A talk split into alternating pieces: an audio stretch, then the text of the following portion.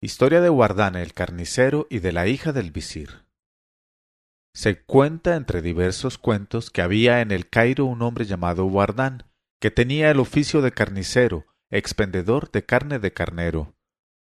Todos los días veía entrar en su tienda a una joven espléndida de cuerpo y de rostro, pero con los ojos muy fatigados y las facciones muy ajadas y la tez palidísima. Y siempre llegaba seguida de un mandadero cargado con su canasta, escogía el trozo más tierno de carne y también las criadillas de un carnero, pagaba todo con una moneda de oro que pesaba dos dinares o más, metía su compra en una canasta del mandadero y continuaba su marcha por el zoco, parándose en todas las tiendas y comprando algo a cada mercader. Y continuó conduciéndose así durante un largo espacio de tiempo, hasta que un día el carnicero Bardán, intrigado al límite de la intriga por el aspecto y el silencio y las maneras de su joven clienta, resolvió aclarar la cosa para librarse de los pensamientos que acerca de ello le asaltaban. Por cierto que encontró precisamente la ocasión que buscaba una mañana en que vio pasar solo por delante de la tienda al mandadero de la joven. Le detuvo, le puso en la mano una cabeza de carnero lo más excelente posible y le dijo Oh mandadero, recomienda bien al dueño del horno que no hace demasiado la cabeza para que no pierda sabor. Luego añadió Oh mandadero, estoy muy perplejo con motivo de esa joven que todos los días te toma a su servicio. ¿Quién es y de dónde viene? ¿Qué hace con esas criadillas de carnero? Y sobre todo, ¿por qué tiene tan fatigados los ojos y las facciones? El otro contestó Por Alá, que estoy tan perplejo como tú por lo que a ella respecta. Enseguida voy a decirte cuanto sé, ya que tu mano es generosa con los pobres como yo. Escucha. Una vez terminadas todas sus compras, adquiere aún en casa del mercader nazareno de la esquina un dinar o más de cierto precioso vino añejo y me lleva cargado así hasta la entrada de los jardines del gran visir.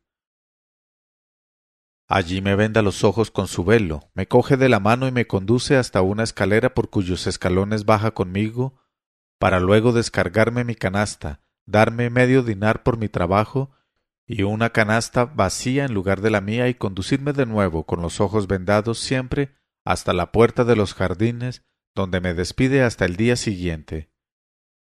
Y no pude saber nunca lo que hace con esa carne, con esos frutos, con esas almendras, con esas velas y con todas las cosas que me hace llevar hasta esa escalera subterránea. El carnicero guardán contestó No haces más que aumentar mi perplejidad, oh mandadero. Y como llegaban otros clientes, dejó al mandadero y se puso a despacharles.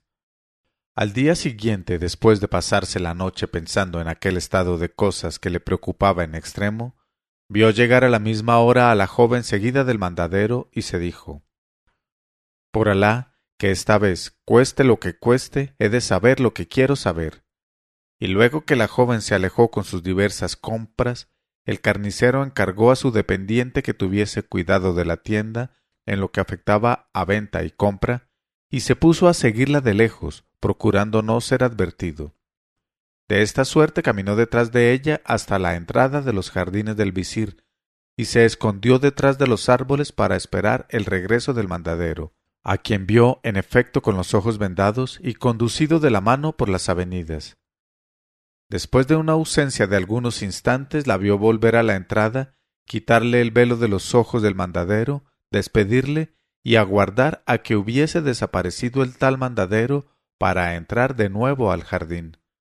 Entonces salió él de su escondite y la siguió con los pies descalzos, ocultándose tras los árboles. De esta suerte la vio llegar ante un peñasco, tocarlo de cierta manera, haciéndolo girar sobre sí mismo y desaparecer bajo tierra. Esperó entonces algunos instantes y se acercó al peñasco, con el que manipuló del propio modo, consiguiendo hacerlo girar. Se hundió entonces bajo tierra colocando otra vez el peñasco en su sitio, y he aquí contado por él mismo lo que vio. Dijo Al principio no distinguí nada en la oscuridad subterránea. Luego acabé por vislumbrar un pasillo en el fondo del cual se filtraba la luz. Le recorrí, siempre descalzo y conteniendo la respiración, y llegué a una puerta tras de la que percibí risas y gruñidos. Apliqué un ojo a una ranura por la que pasaba un rayo de luz y vi enlazado sobre un diván a la joven y un mono enorme de rostro completamente humano, haciendo contorsiones y movimientos.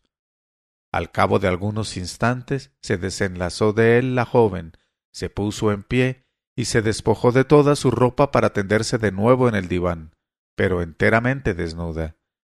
Y enseguida saltó sobre ella el mono y la cubrió cogiéndola en sus brazos. Y cuando acabó su cosa con ella se levantó, descansó un instante y luego la poseyó otra vez cubriéndola. Se levantó después y descansó otra vez, pero para caer de nuevo sobre ella y poseerla, y así lo hizo diez veces seguidas de la misma manera, mientras ella, por su parte, le otorgaba cuanto de más fino y delicado otorga la mujer al hombre. Tras de lo cual cayeron ambos desvanecidos en un aniquilamiento, y ya no se movieron. Yo quedé estupefacto. En este momento de su narración, Sherazada vio aparecer la mañana y se cayó discretamente.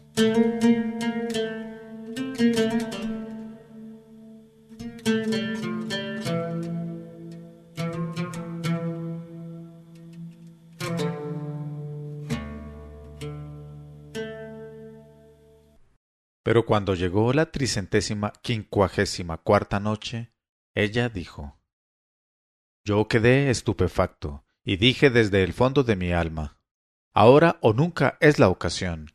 Y empujado con un hombro derribé la puerta y me precipité en la sala blandiendo mi cuchillo de carnicero tan afilado que cortaba el hueso mejor que la carne. Me abalancé resueltamente sobre el enorme mono del que no se movió ni un solo músculo de tanto como sus ejercicios le habían extenuado. Le apoyé con brusquedad mi cuchillo en la nuca y de un golpe le separé del tronco la cabeza. Entonces la fuerza vital que residía en él salió de su cuerpo con gran estrépito, estertores y convulsiones, hasta el punto de que la joven abrió de repente los ojos y me vio con el cuchillo lleno de sangre en la mano. Lanzó entonces tal grito de terror que por un momento creí verla expirar sin remedio. No obstante, al ver que yo no la quería mal, pudo recobrar su ánimo poco a poco y reconocerme. Entonces me dijo ¿Es así, oh guardán, como tratas a un cliente fiel? Yo le dije Oh enemiga de ti misma, ¿acaso no hay hombres para que recurras a semejante procedimiento? Ella me contestó Oh guardán, escucha primeramente la causa de todo eso y tal vez me disculpes. Sabrás, en efecto, que soy la única hija del gran visir. Hasta la edad de quince años he vivido tranquila en el palacio de mi padre, pero un día me enseñó un negro lo que tenía yo que aprender y me tomó lo que de mí podía tomarse. Por lo demás, debes saber que no hay nada como un negro para inflamarnos nuestro interior a las mujeres, sobre todo cuando el terreno ha sentido ese abono negro la primera vez. Así es que no te extrañes saber que mi terreno se quedó tan excitado desde entonces que se hacía necesario lo regase el negro a todas horas sin interrupción. Al cabo de cierto tiempo murió el negro en la tarea, y yo conté mi pena a una vieja del palacio que me había conocido desde la infancia. La vieja bajó la cabeza y me dijo Lo único que en adelante puede reemplazar junto a ti a un negro, hija mía, es el mono porque nadie más fecundo en asaltos que un mono. Me dejé persuadir por la vieja, y un día, al ver pasar bajo las ventanas del palacio a un domador de monos que hacía ejecutar cabriolas a sus animales, me descubrí el rostro de repente a la vista del más corpulento de entre ellos, que estaba mirándome. Enseguida rompió él su cadena y sin que pudiese detenerle su amo, huyó por las calles, dio un gran rodeo, entró en el palacio por los jardines y corrió directamente a mi estancia, donde al punto me cogió en sus brazos e hizo lo que hizo diez veces seguidas sin interrumpirse. Pero he aquí que mi padre acabó por enterarse de mis relaciones con el mono, y creí que aquel día me mataba. Entonces, como no podía prescindir de mi mono en lo sucesivo, hice que labraran para mí en secreto este subterráneo donde le encerré, y yo mismo le traía de comer y de beber hasta hoy, en que la fatalidad te hizo descubrir mi escondrijo y te impulsó a matarle. Ay, ¿qué será de mí ahora? Entonces traté de consolarla y le dije para calmarla Ten la seguridad, oh mi señora, que puedo reemplazar junto a ti al mono. Ya lo verás cuando probemos, porque estoy reputado como cabalgador. Y por cierto que aquel día y los siguientes hube de demostrarla que mi brío superaba al del difunto mono y al del difunto negro. Aquello, sin embargo, no pudo prolongarse del mismo modo mucho tiempo, porque al cabo de algunas semanas yo me perdía allí dentro como en un abismo sin fondo, y la joven, por el contrario, veía de día en día aumentar sus deseos y progresar su fuego interno. En tan embarazosa situación hube de recurrir a la ciencia de una vieja a quien yo conocía como incomparable en el arte de preparar filtros y confeccionar remedios para las enfermedades más rebeldes. Le conté la historia desde el principio hasta el fin y le dije Ahora, mi buena tía, quiero pedirte que me prepares algo capaz de aplacar los deseos de esta mujer y de calmar su temperamento. Ella me contestó Nada más fácil. Dije Me confío enteramente a tu ciencia y a tu sabiduría. Entonces cogió ella una marmita en la que echó once gramos de altramuz de Egipto, una onza de vinagre virgen, dos onzas de lúpulo y algunas hojas de digital. Hizo hervir todo durante dos horas, escurrió cuidadosamente el líquido y me dijo Ya está el remedio. Entonces le rogué que me acompañara al subterráneo y allí me dijo Conviene que la cabalgues hasta que caiga extenuada. Y se retiró al pasillo para esperar a que se ejecutase su orden.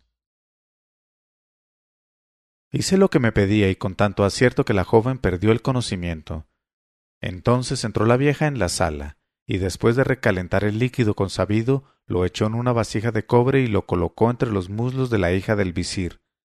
Le dio fumigaciones que le penetraron muy adentro en las partes fundamentales y debieron producir un efecto radical, porque de pronto vi caer entre los muslos separados dos objetos que empezaron a agitarse.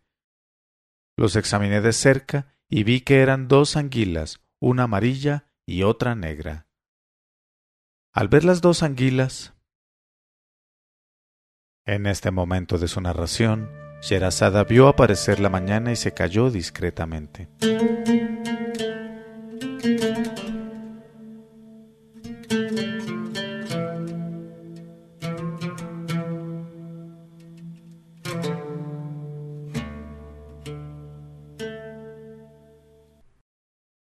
Cuando llegó la tricentésima quincuagésima quinta noche, ella dijo Al ver las dos anguilas, la vieja llegó al límite del júbilo y exclamó Da las gracias a Alá, hijo mío. El remedio produjo efecto, porque has de saber que estas dos anguilas eran la causa del deseo insaciable de que fuiste a quejarte a mí.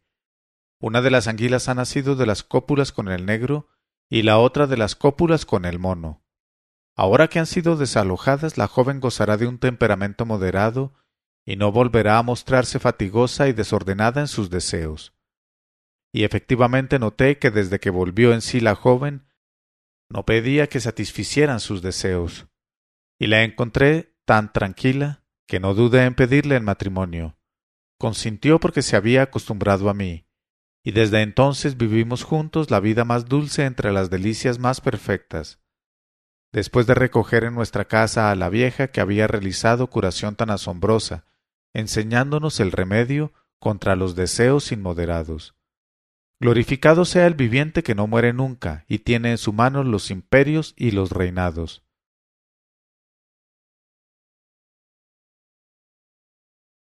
Leyó Mauricio Duque Arrubla. Mil una noches.co 1001 noches.co